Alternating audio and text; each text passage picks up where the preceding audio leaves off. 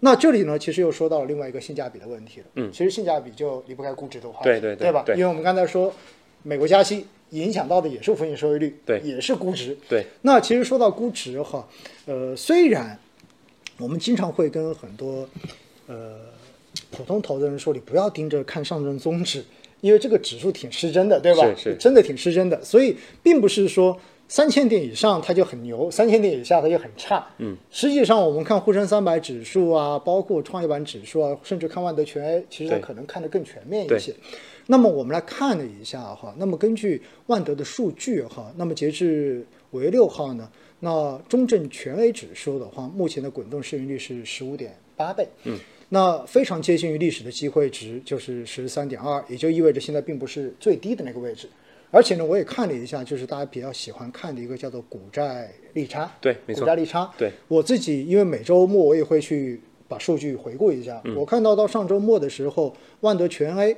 这它的一个股债的这个收益率的呃分位数，应该是五年期的，大概是在九十点嗯三二的这样的位置，十、年期大概是在七十三左右的位置。是是，所以呢，应该说现在都还是显得比较有性价比的。对，那您觉得现在两市的整体估值是否已经回到了一个值得去投资的这样的一个水平呢？我觉得这个确实是这样的啊，因为我们看估值这件事情啊，就是当我们去看一个指数的估值的时候，它就没有我们说像个股估值那样，很多时候容易失真啊。所以说，我觉得我们我们也有很多角度去观察，比如说它的估值水平、分位值啊，以及说这个不同估值分位、不值不同估值段的股票啊，在整个市场当中的分布，我们可以比如说五到十倍估值的。股票有百分之多少，十到十五倍的有多少，对吧？这些东西对都可以画一个曲线出来。对其实现在的情况确实，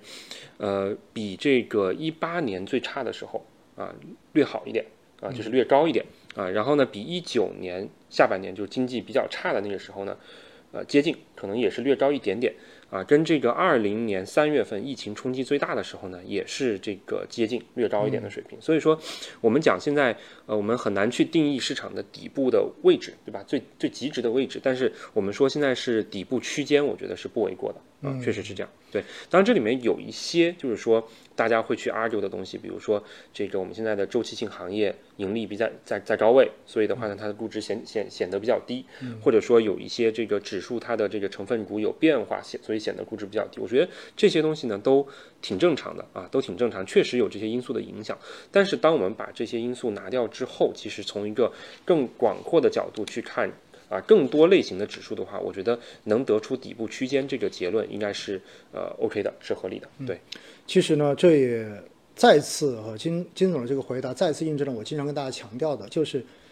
没有谁能够猜到短期的这一个最低点在哪里，对对吧？对对我们只能知道它目前就是处在这样的一个区域。没错，这也是我们经常会说，我经常说底永远都是一个圆的，它是要磨出来的，对不对？对对但是那个顶点永远都是一个点是一个尖的，是的所以呢，我觉得大家就明白，现在其实从估值角度上面来说，真的已经处在底部区间，应该说这一个是大家都比较肯定的了，对不对？而且呢，特别呃，刚才金总也讲到特别好玩的一点哈，我觉得这也体现了一种心态哈。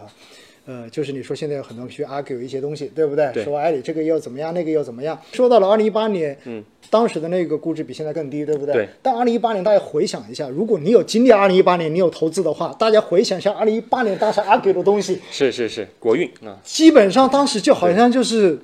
成败在此一举，对吧？对对对你如果不怎么样，你就一定会怎么样。没错，当时都已经到这样的程度了，结果不一样的也过来了嘛。是所以回过头来啊哈，我觉得有很多时候呢，大家总是在市场低点的时候呢，会不自觉的把很多负面的消息放得更大一些，没错而没把错很多正面的东西呢，把它给